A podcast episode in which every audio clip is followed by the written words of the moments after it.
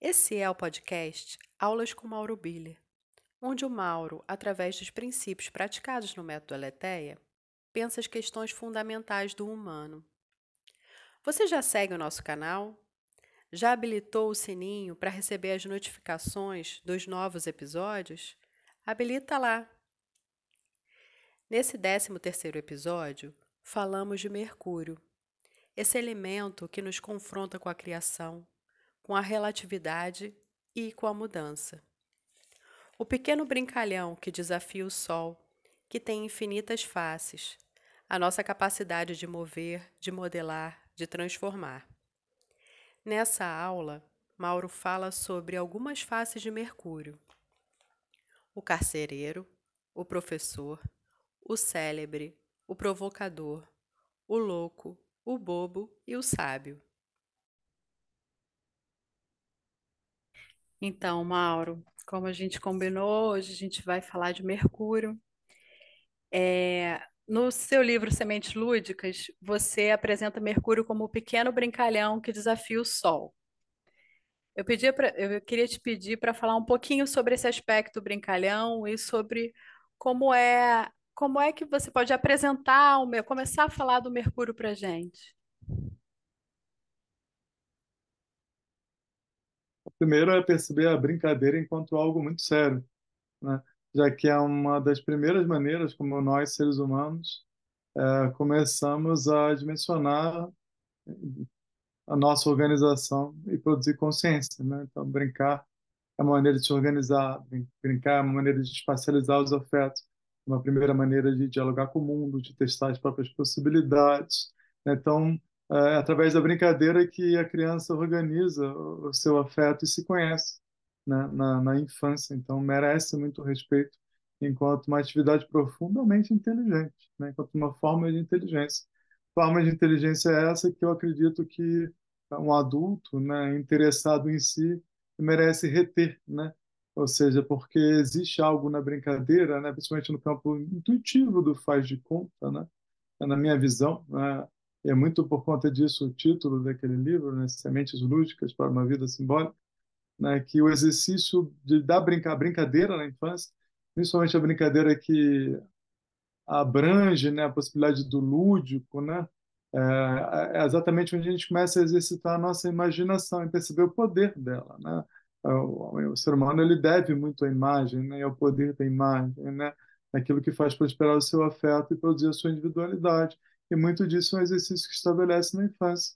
Né? Então, o lúdico acaba sendo um lugar onde a gente exercita o nosso potencial criativo. E quando a gente não tem essa experiência, né, é pedir demais para um adulto né, é, o reconhecimento da gravidade do símbolo e do papel do símbolo no processo é, de individuação, o papel do símbolo no processo de no processo espiritual, por exemplo. Então tudo começa na brincadeira e começa no lúdico, né? E a brincadeira ela tem esse, esse, esse aspecto interessante que é o relativismo, né? Uma coisa pode ser outra, né? No contexto do faz de conta, né? Eu me lembro que eu brincava com os pedaços de madeira, viravam carros, viravam aviões, viravam naves espaciais. Então é, é a imagem, né? Se projetando na concretude, né? E mostrando, né? A importância das narrativas, né? É, das ficções para a nossa consciência. E aí, sim, isso tem muito a ver com Mercúrio. Mercúrio é uh, abraçar o nosso processo criativo. Né? Eu percebo Mercúrio enquanto princípio de diferenciação. Ele é um elemento da natureza, ele é um agente psíquico né, que, de uma certa forma, nos confronta né, com o se diferenciar. Ser humano é, de uma certa forma, é, cada vez mais abraçar o seu processo de diferenciação, né, num sentido primeiramente curativo, de cuidado, de acolhimento da vitalidade, né, de acolhimento e atendimento às necessidades, e ousar criar, ousar criar a própria individualidade, ousar se colocar frente do desconhecido, ousar pensar a existência, pensar o espírito, né? E graças a é, muito disso é graças a esse Mercúrio, né? Eu percebo muito enquanto a mobilidade, o ser humano é um ser marcado pela mobilidade emocional. Nós precisamos dela, né? É, ao mesmo tempo, né? É, Mercúrio também dá notícias da ambivalência, que é uma característica muito forte de nós, seres afetivos, né? Quando as nossas oscilações elas não não escalam penhascos e mergulham em abismos, está é, bacana, né? Muitas vezes elas vão para alturas e profundidades imensas, né? mas é próprio do ser humano a ambivalência, é próprio da nossa realidade emocional a ambivalência. Né? O que também dá notícias de aspectos que, para a consciência, são muito interessantes, que é o papel do paradoxo, o papel da contradição, né? acabam sendo muito presentes nos enredos dos nossos sofrimentos, mas são matrizes de o que seria uma concepção de espírito né, que abarca né, uma grandiosidade do humano e não uma uniformidade do homem. Então, por conta disso, eu considero que Mercúrio ele é muito é, esse sentido de criação né, que se impõe sobre todos nós enquanto um presente da natureza mesmo. Né? E ele é esse professor interno né, de que se diferencie, crie né, a sua individualidade né, e faça isso é, no âmbito das diferenças, onde os outros estão fazendo também. Né? Então, toda a rede de atritos que emerge né, desse entrelaçamento dos processos de criações individuais e produz todos esses enredos humanos. Né?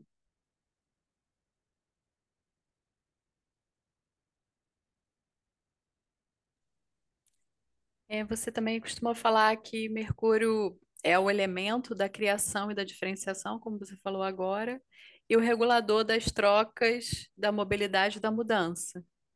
Você podia falar um pouquinho sobre isso?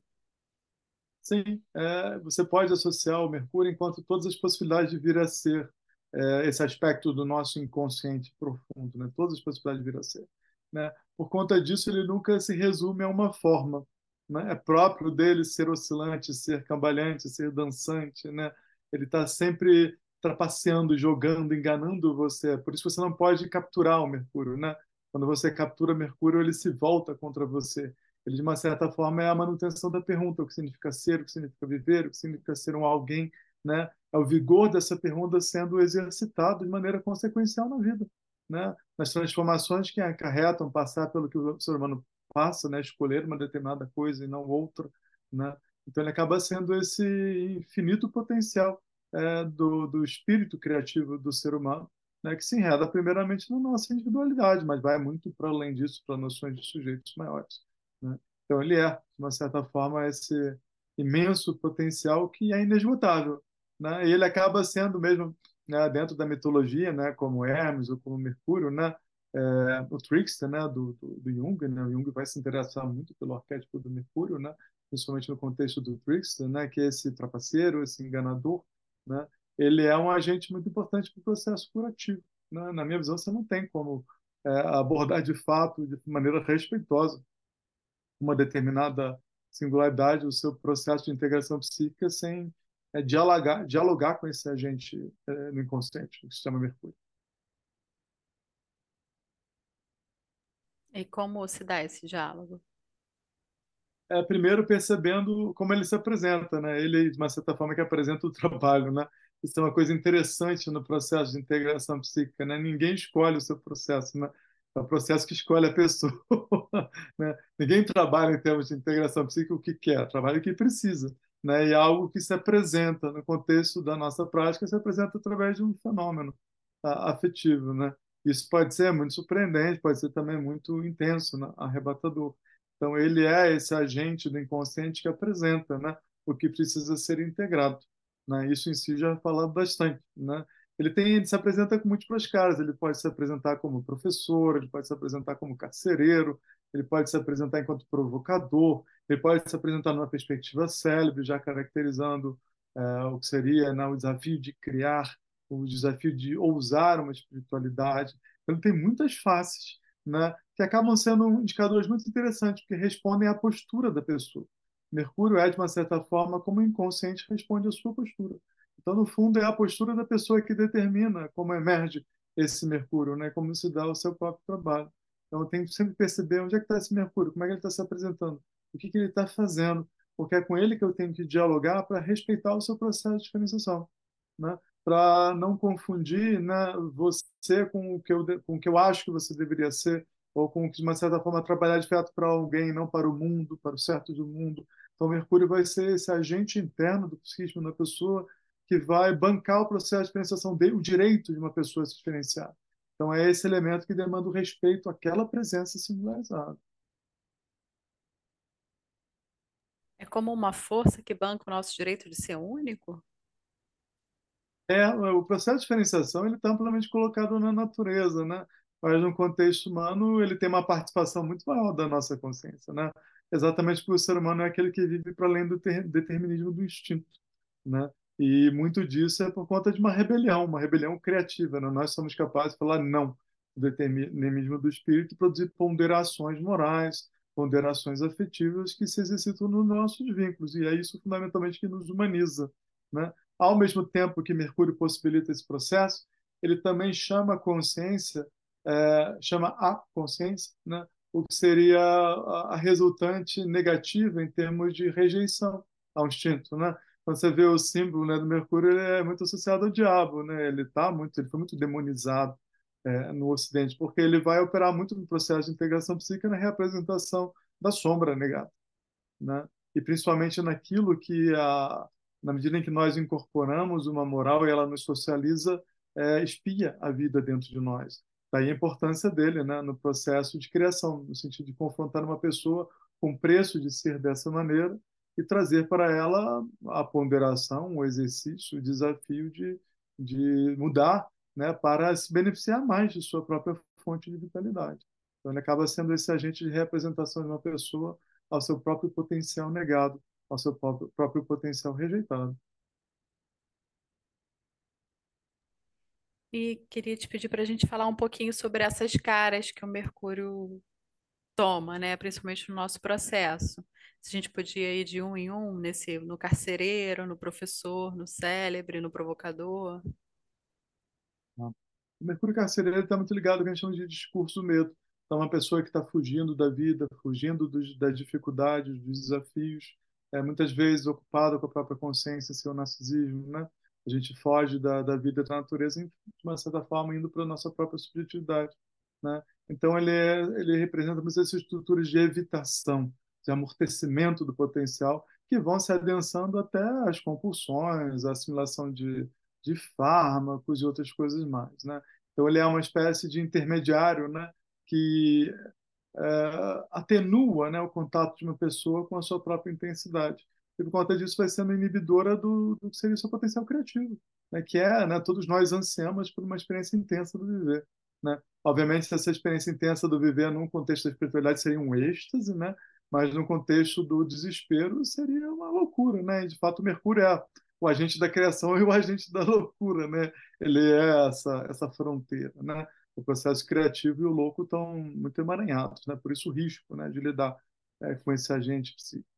Então, Mercúrio carcereiro é esse de uma pessoa de fato refém de uma maneira de ser e consumida, né, pelas suas próprias dificuldades, cada vez mais é, é, se emaranhando, né, é, na incapacidade de produzir a diferença, na incapacidade de mudar. O Mercúrio professor mostra uma, o que seria uma coisa muito importante para todos nós, né, que é aprender com a própria experiência de vida é estranho você perceber na terapia como muitas vezes uma pessoa vive a vida, mas ela não aprende com as próprias experiências. E muito do processo terapêutico tem a ver com isso, confrontar uma pessoa com gerar sabedoria a partir de sua experiência de vida. Então isso gera essa esse Mercúrio professor, você tem o tempo da sua vida e os significados que você produziu enquanto meios de condução, né, dos seus próprios valores. Por conta disso, articuladores da de como você se coloca frente à vida, de como você se investe é, no desconhecido. Então, é uma sabedoria da própria experiência de vida, articulando bons sims e bons nãos, né? É, na medida em que uma pessoa se conduz sabendo de si.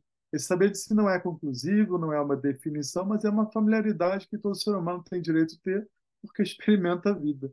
Né? Então, isso produz esse Mercúrio professor. Tá? É, o Mercúrio provocador ele tem vários papéis, né? Ele pode estar presente no processo de degradação de uma pessoa, ou seja, quando uma pessoa já já está muito consumida, está se tornando uma caricatura, você vai ter uma espécie de mercúrio, né? Que é essa precariedade dialogando com a pessoa. E ele às vezes está rindo da pessoa, né? Ele está ridicularizando a pessoa. Ele se, ele se evidencia dessa maneira. Você vai ver em termos de arquétipos e mitos, é, Mercúrios produzindo esse tipo de experiência, tá? É, e você também tem ele no sentido um pouquinho mais elegante do processo de diferenciação, onde já se contempla o desafio de uma espiritualidade, onde a pessoa é confrontada com desafios maiores, né? Então já tem uma carga maior do professor, né? Trazendo para a pessoa maiores desafios. Então a, provocação, na verdade, é um campo imenso é, é, da, da sabedoria do Mercúrio né, se insere em vários momentos da vida. Tá? O Mercúrio célebre, né, ele está muito ligado ao que seria a, a, o limite do eu e a operação de outros sujeitos. Né? O sujeito eu ele é um sujeito muito importante, né, muito celebrado no nosso tempo, foi uma aquisição cara, é, muito muito longeva do processo de diferenciação, né? É de pouco tempo para cá que nós passamos a privilegiá-lo, né? Mas ele é um sujeito que também tem seus limites, né? Então o, o Mercúrio cérebro ele, ele vai de uma certa forma comunicar para o eu a sua pequenez, o seu limite. Então ele acaba sendo uma espécie de uh, antessala do, do, da espiritualidade, que vai demandar uma espécie de exercício participativo íntegro de operação no sujeito nós-vós. Ele está muito ligado, por exemplo, eu associo muito ele ao mito do Dionísio, né? É, e esse em termos de conciliação com a natureza, do respaldo de uma determinada cultura de consciência numa boa articulação com o seu lugar, né? É, no que seria um sentido conciliatório, né? com o retorno, né? vários aspectos que falam sobre o papel do corpo na espiritualidade. Tá? E eu não contemplo uma espiritualidade que não celebra o corpo, mas isso é uma coisa muito difícil para nós, indivíduos contemporâneos ocidentais, porque nós temos uma longa tradição é, filosófica né, de rejeição do corpo, de fuga da, é, da natureza, né, assim, muito pela metafísica. Né? Esse Mercúrio célebre é uma espécie de celebração da vida, celebração da vida com tudo que envolve isso, né, inclusive o papel da finitude. Tá? Então ele, ele traz muito esse desafio de celebrar né, a situação humana, a condição humana. Tá, vamos voltando um pouquinho. É, o Mercúrio carcereiro, ele, ele tem a ver com a moral e com as defesas de, de uma pessoa? Tem a ver com as defesas na medida que elas se tornam estridentes, né? As defesas cumprem um papel na psique, elas podem ser válidas e legítimas. A questão é quando a defesa, né, ela se torna pouco pertinente, né? quando a imposição de um evento do passado inibindo um evento da presença, né, pouco atenta ao que significa essa presença, pouco disponível à diferença que se encontra no momento. Por conta disso, é uma tendência regressiva, retirando uma pessoa de sua disponibilidade e aí encarcerando ela. Né? Então, as defesas, quando se tornam estridentes, elas são inibidoras da fertilidade do momento presente, da fertilidade do outro. Né? E são, sim, frutos de, de nossos machucados falando por nós. Né? Nós devemos olhar para os nossos machucados, mas não devem ser os nossos representantes. Né? É, isso é muito importante. Então, o Mercúrio Carcereiro fala dos traumas, dos machucados, dominando uma pessoa e encapsulando ela, né? É, seja em riso narcísico, seja de fato em pânico, em adoecimentos psíquicos que vão retirando a pessoa do convívio da maior diferença. Por isso é algo muito perigoso para a prosperidade efetiva do processo de diferenciação do ser humano.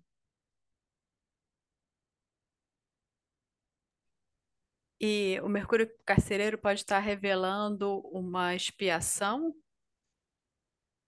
Ele é um, um agente da expiação, ele impõe a expiação na pessoa, é, com certeza, né? A psique é um transbordamento do corpo, né? Uma maneira de um corpo alcançar o outro por meio da atividade dos sujeitos, dos múltiplos sujeitos, né? Então, quando os sujeitos não estão fazendo seus trabalhos de vinculação, né? vai haver um, uma tendência ao corpo de tentar dimensionar essa potência que não se espacializou com justiça. E isso leva à somatização. Então, é a tendência da expiação por muito tempo é o nosso corpo ele é muito elástico, mas ele também tem seus limites. Então, ele começa a adensar o processo de somatização. Existe um aspecto virtuoso da, do Mercúrio carcereiro se apresentar? Assim, num primeiro momento, né, quando existe um trauma, é necessária uma dissociação, é um processo de sobrevivência, né? O Mercúrio carcereiro ele fala muito da necessidade de sobreviver e ele vai ter uma validade por conta disso, né? Então você ganha respaldo de uma espécie de articulador, de uma proteção, né, de uma barreira, de um muro, de uma porta fechada, de uma tranca, né, é, com várias ressalvas, né, para se colocar frente ao outro, porque você tem um bom motivo. Mas é importante depois é, gradativamente você começar a ensaiar as suas saídas, exatamente para para renovar né, aquele conteúdo, senão ele enlouquece dentro de você, né? ele fica noico. Né? E aí é uma parte sua que você passa a evitar, porque é uma parte sua que produz é, desespero, mas aí você vai se fragmentando se isso te conduz por muito tempo. Mas o mercúrio carcereiro, de fato, ele age é, como até no, como o nosso corpo tem suas defesas e encapsulam né, o intruso, né? ou seja, por meio dos anticorpos e tudo mais. Existe um, existem mecanismos psíquicos de fazer isso. Só que de né, eles não, você não pode ficar atuando na sobrevivência o tempo todo, né? Senão você fica meio que flutuando no mar, preso num salva-vida, né? Em algum momento você tem que é, vencer o medo e novamente navegar, né? Novamente se, se expor ao risco, né? Então, nesse primeiro momento dos cenários de risco, ele é uma necessidade e é um bom agente, né? De, de respaldo é, da integridade da psique. Tá. Aí, Mercúrio professor, ele é a capacidade de poder aprender com a própria experiência de vida. E ele tem uma relação com a intuição também? Ele pode se valer de todas as nossas capacidades, tá?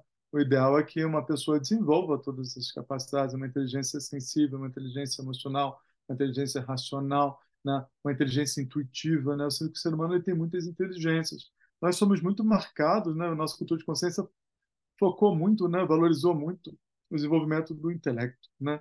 E meio que deixou é, abandonado, né? É, o reconhecimento dessas outras inteligências. Só muito recentemente que você já vê processos pedagógicos de fato, já sabe há muito tempo, aí se colocar de fato uma experiência consequencial é mais recente, sabe? Então nossa cultura de consciência ela foi muito cruel com as nossas inteligências, né? E muita gente sofreu muito na infância e na escola é, por conta disso, né? ter né, a sua capacidade é, inibida ou não reconhecida como um recurso viável né, para a produção de organização, é, para a articulação da consciência, é uma maneira muito cruel de endereçar o ser humano. Né? Então, essa, essa tirania da razão, né? e o Ocidente né, um, uma estranha civilização que e foi, só nós fizemos isso, né? que separamos, por exemplo, razão do mito, a razão do afeto, né? esse mito a partir de Descartes, né? É, você vê que as outras culturas, o mito, a música, a arte e a ciência dialogam, né? São, são mais íntimas, né? São interfaces, né? De algo mais globalizado. A gente foi segmentando e especificando, né? E isso foi muito uma, uma, uma ruptura que o Ocidente fez, né? É, é, para endereçar a realidade, né? E aí sim há toda uma primazia do, do pensar, né? Do código.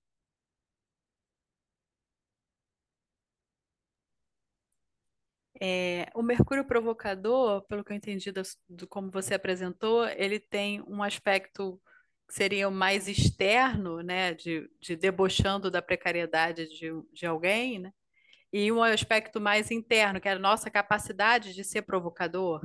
É um pouco assim? É uma capacidade sem envolve, uma capacidade muito difícil, porque uma pessoa para desenvolver essa capacidade, ela tem que estar muito interessada em sua própria sombra, senão ela não consegue fazer isso.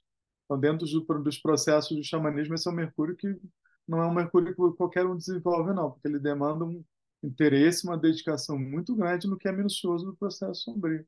É, o mercúrio provocador são nossas inseguranças, né? Quando eu estou inseguro, isso é um mercúrio provocador, né? Quando eu estou me enganando, enganando o outro, isso é um mercúrio provocador, como uma dose de consciência, me percebo, né? Putz, fiz de novo aquilo que eu falei que não ia fazer, isso é um mercúrio provocador, dialogando com a pessoa, né? Então são essas parcelas nossas que já retêm uma sabedoria de que a mudança está atrasada, né?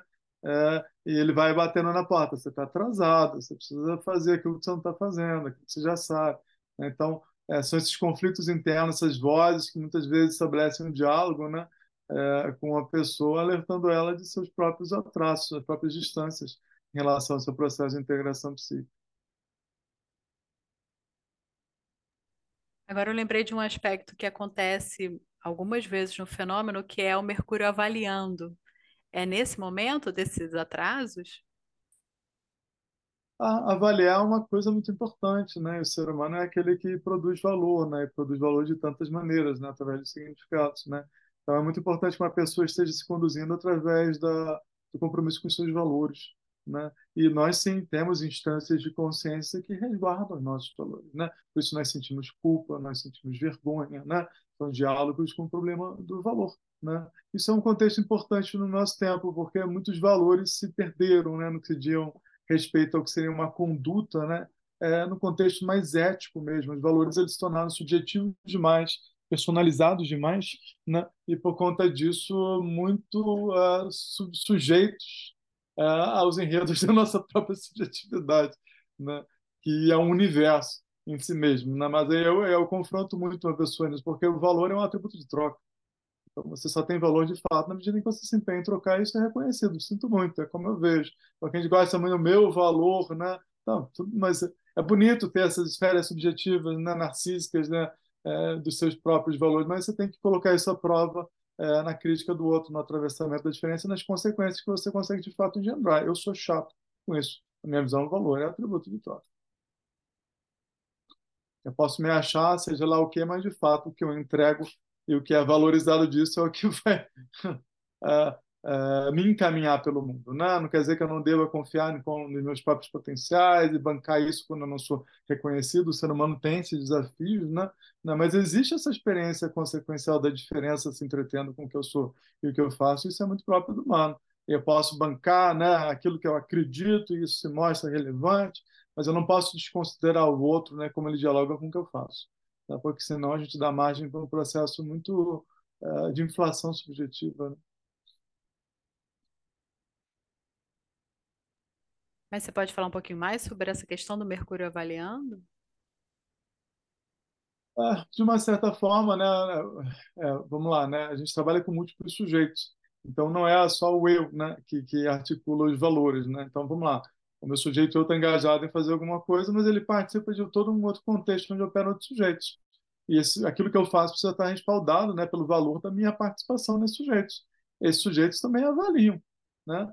Tá, e isso é uma forma muito evidente. Você não é avaliado para entrar numa escola, numa faculdade. Numa... Você é avaliado porque vão ter sujeitos te avaliando. Isso é muito próprio da condução humana no mundo. Eles não são só é, concretizados no mundo, eles também são agentes da psique. E alguns deles são prévios, inclusive né? Eles estão se articulando o tempo todo no nosso psiquismo. Ah, Mercúrio célebre, é, você falou de, dessa passagem, né, como do eu do pro nós vós, é, essa celebração da vida, do, do estar vivo. Você poderia aprofundar um pouquinho? É porque quando você fala vida, você está falando de coletividade se entretendo, né? É, nós somos perspectivas singulares da vida, mas a vida ela é ocasião de uma coletividade se entretendo. Não? Então, a, a gente confunde muito é, o interesse pelo eu com o interesse pela vida. O eu é uma coisa, a vida é uma outra coisa. A vida, inclusive, é bem mais abrangente né, é, do que o eu. É necessário diferenciar o eu da vida, né? O eu enquanto um aspecto de interesse pela vida. Mas hoje em dia tem as pessoas muito noicas, o eu é interessado nele mesmo, né? E ele acaba se desinteressando pela vida, estranhamente, né? O interesse pelo eu às vezes corresponde a um desinteresse pela vida, de uma maneira muito estranha, na medida em que vai se encenando uma noia de um narcisismo hipersubjetivo. Né? Então, a vida é, ela é esse entretenimento da coletividade, né? que não é só humana, é, é de natureza, né? ela abrange, né? porque a própria psique ela, ela se aprofunda na natureza, ela não é uma instância só humana. Né? Ela abrange, um, no primeiro momento, um imenso desconhecido né? que opera de forma inconsciente para todos nós. Então, celebrar a vida, na minha visão, é o grande desafio de uma espiritualidade. Né? Mas a espiritualidade ela operou muito na rejeição à vida, né? ou seja, o que é melhor é outra vida, né? Não é essa vida. O Ocidente, por muito tempo, né? É, refém é, dessa rejeição à natureza, dessa rejeição ao corpo, dessa rejeição à experiência humana. E eu sinto que a gente está no momento de sanar né? É, essa distância que nós instituímos do nosso próprio corpo e potencial, né? muito através de moralidades e religiões é, que nos castraram muito profundamente. Então, celebrar a vida é celebrar tudo isso. E aí você vai encontrar uma bela de uma contradição, e é onde nenhuma moral vai poder te, te apaziguar. Né? Eu gosto muito do Nietzsche mesmo, da, uma espécie de, de desses seres espontâneos, né? de, de morais, né?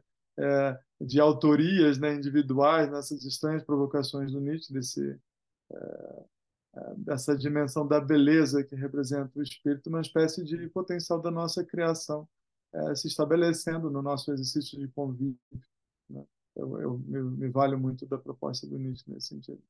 Tem uma história legal do Jung, né, que é a história do gênio na garrafa, né? Na verdade não é do Jung, né? O Jung usa, né, quando Jung vai vai apresentar o Mercúrio nos seus estudos alquímicos, se eu não me engano, nesse livro tá, né? Ele vai contar essa, esse conto dos irmãos Grimm, né, que é o gênio da garrafa, o espírito da garrafa, o mercúrio na garrafa, dependendo da tradução. Né?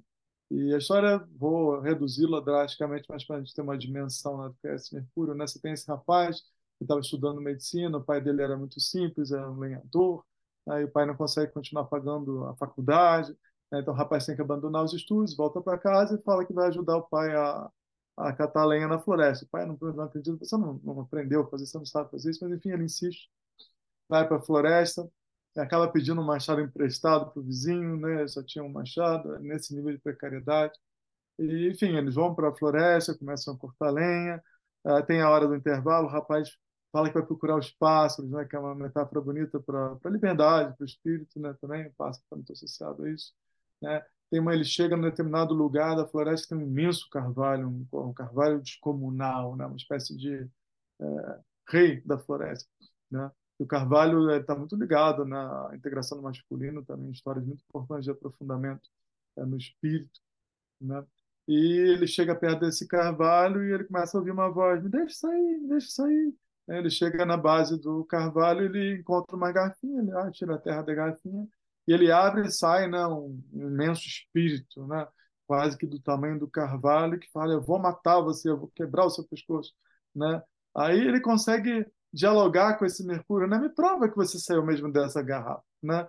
E aí ele apela para o orgulho, para a vaidade desse Mercúrio, o Mercúrio volta para a garrafa, né, para demonstrar o seu poder e ele fecha novamente, né?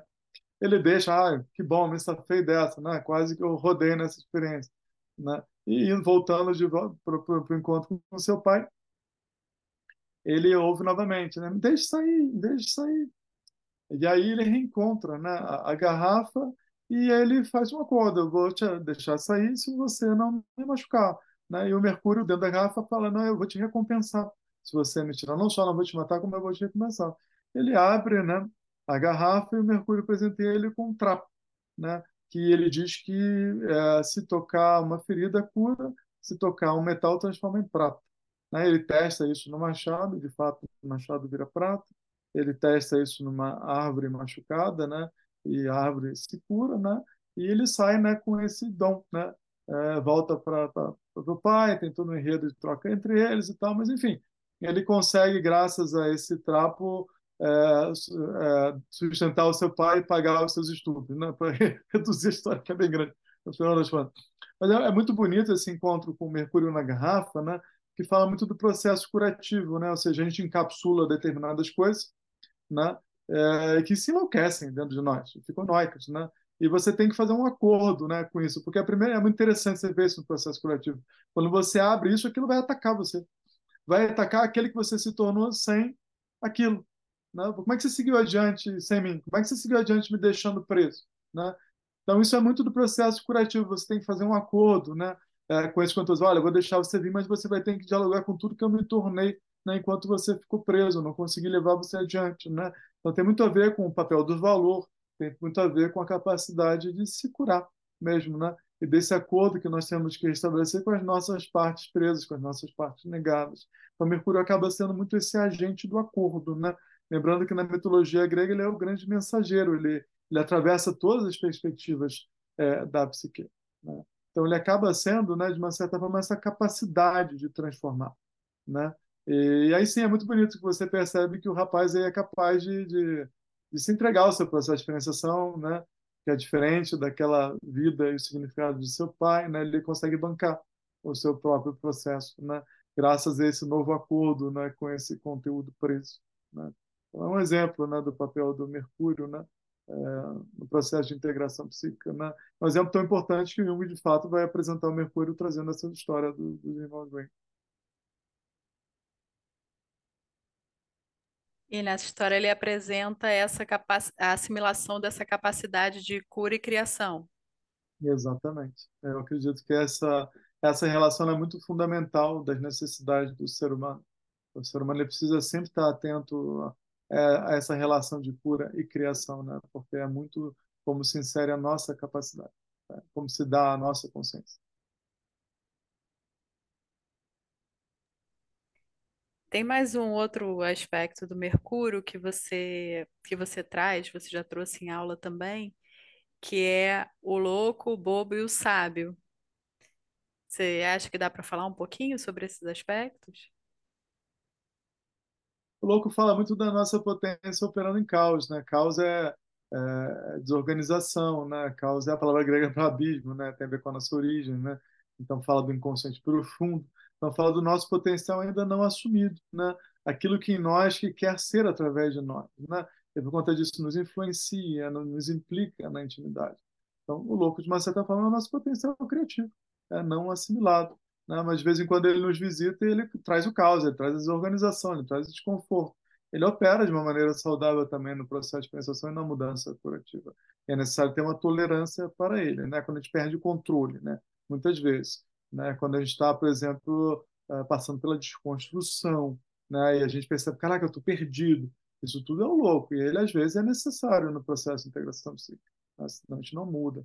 Né? O bobo ele é fundamental, tem a ver com aquilo que a gente começou a falar, que é uma capacidade de reter a, a importância da brincadeira na maneira de se conduzir. Né? É, principalmente porque rir de si mesmo é a coisa mais importante que uma pessoa pode fazer. Né? E esse riso não é uma dissipação, esse riso não é uma fuga, não é uma maneira leve de se conduzir, que não é se dando flageladas, né? É, se autopunindo. Né? Então é uma sabedoria né? do se conduzir com leveza, com dedicação, com engajamento, mas com leveza. Eu admiro muito as pessoas que têm a capacidade de rir é, de si mesmas, né? E elas ficam menos vulneráveis nas né? tolices né? de, dos outros, expectativa dos outros, né? É, de uma rigidez, de um controle, de um perfeccionismo, né? O bobo é tudo que não é perfeito, né? É tudo que não é rígido, né? Então é uma, uma capacidade muito interessante de integração da própria infância, né? E de tem a ver com espontaneidade, com prontidão, com coisas que são muito favoráveis em termos de um relaxamento de um para consigo mesmo, né? E o outro que você falou foi, sabe? Então, é uma coisa interessante, né? Porque já vai para um outro contexto, né? Para além do professor, né? Porque na medida em que eu me conduzo enquanto Mauro, né? E crio essa individualidade, eu me familiarizo com o que significa ser humano. Né? E isso tem as suas próprias sabedorias que são comuns. Você já fala do papel dos arquétipos, né? Que são estruturas é, que dizem respeito a todos nós, né? Quando você fala arquétipo, é isso que quer dizer, né? E toda a experiência que eu tenho está fundamentalmente abrigada num lugar muito profundo que é pertinente a todo ser humano, né? Então há essa sabedoria disponível em toda experiência singular, mas muitas vezes a gente não se interessa, né? É, né, nessa profundidade, né? Então o que significa ser Mauro, o que significa ser humano, são duas perguntas que devem vir a reboque uma da outra, né? É, e vão abrangendo a consciência para camadas cada vez mais é, de dimensão coletiva. É. Ou, seja, se você aprofundar em você, você vai encontrar uma coletividade. Se você se interessar pelo seu entorno, que você vai encontrar uma coletividade. Né? Então, o eu, de fato, é um sujeito entre duas coletividades, né? uma inconsciente e outra da alteridade externa. Né? E o Mercúrio sábio, né? ele é, de uma certa forma, um agente da, do que seria a articulação de um relaxamento enquanto um, um agente da condição humana. Né? É, e aí, por conta disso, entregue né, uma forte carga desconhecida que pode, no primeiro momento, nos afligir muito profundamente. Né? Você tem aquela imagem né, do, do velho sábio com a lamparina né, indo pelo escuro, né? é uma boa imagem mesmo para isso. Né? Ou seja, o limite da consciência também, né, frente ao inconsciente, o inconsciente é limitado, a consciência sempre é pautada por limites, né? É, por conta disso, sempre é infinitamente menor. Né? Então, é, é uma sabedoria que eu considero própria de quem abraça a sua vulnerabilidade, de quem é, reconhece que a gente precisa de valores porque nós somos muito pequenos, beiramos a insignificância, mas isso não, não é um desmérito, não mostra quão poderoso é o nosso processo de consciência e quão valorosos são os nossos significados. Eu acho que isso muito tem a ver com uma sabedoria que é uma espécie de experiência do humano, né? não tanto do enredo de um determinado indivíduo, sabe? Eu, eu, eu, eu, pelo menos, me imponho muito me interessar pelos outros. Né? Eu acredito que o ser humano está, na minha experiência, está nos outros. Então, não faltam né, é, lugares onde esse interesse pode prosperar né, e articular uma sabedoria de algo que nos é comum. Né? A gente pode dizer que o Mercúrio célebre e o sábio seriam os aspectos mais maduros de Mercúrio? É, seriam a partir da perspectiva do eu, né? O Mercúrio Célebre traz uma experiência arquetípica que é muito bonita, né? Você é coroado né, nesse fenômeno. Nós estamos falando de um fenômeno psíquico, né? Tem muito a ver, por exemplo, com as lendas do Arthur, né? Uh, ou seja, é como se a natureza reconhecesse né, a, sua, a sua realeza, a sua divindade, o seu direito de ser, né? Porque você serve cuidando, né? O, o ser humano é um ser do cuidado, né? Uh, como o próprio Leonardo Boff tem um belo livro sobre isso, né? O papel do cuidado, eu concordo muito com isso. O Heidegger vai colocar lá no Ser e Tempo, né? Aquela história também sobre o cuidado, né? Enquanto demiurgo do homem. Né? Então, nós somos muito devedores do cuidado e né? nós cuidamos da matéria viva, né? Que fundamentalmente é da natureza. Então, existe um serviço que nós prestamos à natureza, que é a, a revelação da sacralidade do existir. Né? Assim como todos os outros entes da natureza têm o seu serviço, eu acredito que o ser humano também tem, que é sacralizar né? a, a experiência de toda a vida. Né? E quando uma pessoa está, de uma certa forma, é, dedicada a isso, parece que vem um respaldo da nossa profundidade reconhecendo a realeza dessa pessoa. Né? Ou seja, a natureza se coloca a serviço dessa pessoa também. Isso é muito bonito no mito de Osíris, né? quando ele toca a terra, toda a natureza busca ele, querendo participar da sua criação. Então, Mercúrio Célebre fala de, um, de uma relação muito amorosa com as qualidades que constituem uma determinada pessoa e de como essa pessoa, de fato, aprofundou o seu amor para com a vida. E aí existe uma reciprocidade da vida para com essa pessoa, né? reconhecendo a sua beleza, reconhecendo a sua divindade, na verdade. Né? É, a, gente está falando aí de um espírito que opera no homem e que mergulha na natureza, então não é um espírito que foge da terra, que foge da natureza, mas um espírito que uma consciência de espírito que celebra a natureza, né? É essa celebração que a gente está falando. É, no mito arturiano, né, tem essa, essa questão, né, da espada que, que sai da, da, da pedra, né, e, e essa coroa na dimensão de uma responsabilidade, né. Então, é uma imensa responsabilidade viver. Né? Ninguém vive por si mesmo, né? Viver envolve é, repercutir no entorno, repercutir nos outros, né? Isso é uma coisa que nós precisamos desesperadamente nos lembrar no nosso tempo. A gente tem muitas pessoas muito enredadas na vida enquanto a experiência do próprio eu, muito alheias às repercussões e consequências das suas maneiras de ser e de se conduzir. Eu acredito que esse é um alerta importante. Nosso próprio corpo é um corpo humano, né? Antes de ser um corpo do Mauro, ele também é um agente da natureza, é um agente da família, né? é, ele é algo imenso, né? Disponível ao nosso processo de experienciação. Muitas vezes a gente fica residente numa mera superfície daquela que o eu resume né, em sua identidade é, e articula tão somente na forma medíocre do prazer, né? E aí, de uma certa forma, banaliza né, a experiência da vida, né? É, e a gente está muito submetido a essa dinâmica no nosso tempo. Né? Então, é um agravamento da responsabilidade no sentido da consciência. Viver é, de uma certa forma, viver por tudo e por todos, né, em benefício disso, né, não só em benefício da própria experiência imediata. Então, há uma, um forte é, agravamento em termos de, de consciência e responsabilidade né, para você, aí sim, em termos de um fenômeno psíquico-afetivo, endereçar essa profundidade que nos é inconsciente, senão você não suporta ela. Aí, o veículo são os símbolos, você precisa dos símbolos enquanto veículos, né? É, é, para abordar o inconsciente profundo.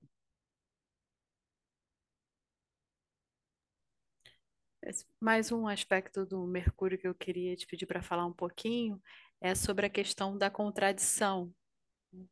Você fala que, que como se a gente falasse, ah, isso é uma caneta. Aí Mercúrio seria aquela voz que diria, isso não é um elefante, isso não é, não é um, é um prato, isso não é uma luz, isso não é... Eu queria te pedir para falar um pouquinho sobre esse aspecto da contradição e como é que é para a gente essa experiência ela é extremamente desconfortável para a maior parte das pessoas, né? Nós somos muito dependentes das verdades e das certezas, né? E Mercúrio é uma espécie de relatividade de todas as coisas, né? Então, tudo durante um tempo e uma validade que também tem o crivo da natureza, né? Que tem a sua serventia no mérito da justiça para com os vínculos. Né? Ele é essa sabedoria em nós, né? Então, as coisas não são feitas para serem perenes, né? É, eternas em nós, mas nós ansiamos por certezas e, val e valores e validações que são da ordem do eterno. Né? E quando a gente fica navegando muito nesse contexto, você vai ter esse agente né, é, psíquico, esse agente atormentando a consciência de sua alienação. Né? E sim, do potencial criativo que começa no lúdico e, e abrange o simbólico de fazer uma caneta ser uma poesia, uma outra coisa, né? É, ou seja, aí o ser humano é exatamente o único ser da natureza que tem a capacidade de, de não estar submetido à forma, né? E de poder tornar tudo tão móvel, tão maleável, né? é, sejam as palavras, sejam as coisas do mundo, seja o seu próprio corpo, sejam as suas emoções. Então, Mercúrio é essa capacidade de mover, de ser móvel, é, né, de, de modelar todas as coisas. Ele, é, ele, ele seria um ressentimento em nós de não exercer essa capacidade que é tão, tão intrínseca do humano, né? Essa, é quando a gente fica muito fixado, muito preso, né? as coisas e não percebendo que elas estão disponíveis a serem totalmente diferentes nos enredos é, que nós criamos, é, esse, essa capacidade nossa se volta contra nós, produzindo a péssima loucura, né? a sua criação, tentando destituir a sua individualidade, né? o seu potencial criativo se ressentindo da individualidade que você criou, que pode, ela pode ser muito pouco pertinente aos seus próprios afetos. Né? O ser humano é, é, ele pode ser tudo, mas ele não pode ser qualquer coisa em momento algum. Né? E Mercúrio é uma espécie de sabedoria disso. E mesmo nesses momentos é um aspecto favorável, né? Porque é um chamado para para que a pessoa se aproprie dessa, desse fluxo, dessa capacidade de transformação. Sim, sim. Quando se insere num diálogo com a consciência, é, geralmente é muito favorável, principalmente se a pessoa atende, né? porque isso pode acontecer e a pessoa não atender. Ela pode se evadir, dissipar, se anestesiar, né?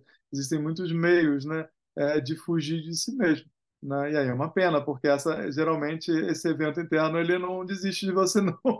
Ele vai te perseguindo e se avolumando até esgotar a sua capacidade de dissipar, de se anestesiar, de fugir. Então não é uma boa ideia, né?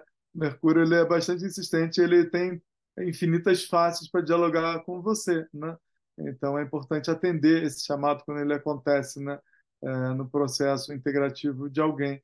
E aí sim, é, voltar a, a, a, se engajar com a criação, né? Que pode ser diferente de, de manter as próprias certezas, né? De, de, de se replicar de uma maneira sempre, às vezes, excessivamente segura, né? Mercúrio é uma espécie de insegurança, né? De, de abertura para o risco, né? E criar essa abrir para o risco, não cria quem não se abre para o risco, né? E aí quando a gente está muito preso nas garantias, né? A gente está de fato inibindo o nosso processo de criação, né? E talvez seja a parcela mais mais profunda nossa capacidade de criar, né? Não só articula a nossa humanidade, mas também concebe a nossa divindade, né?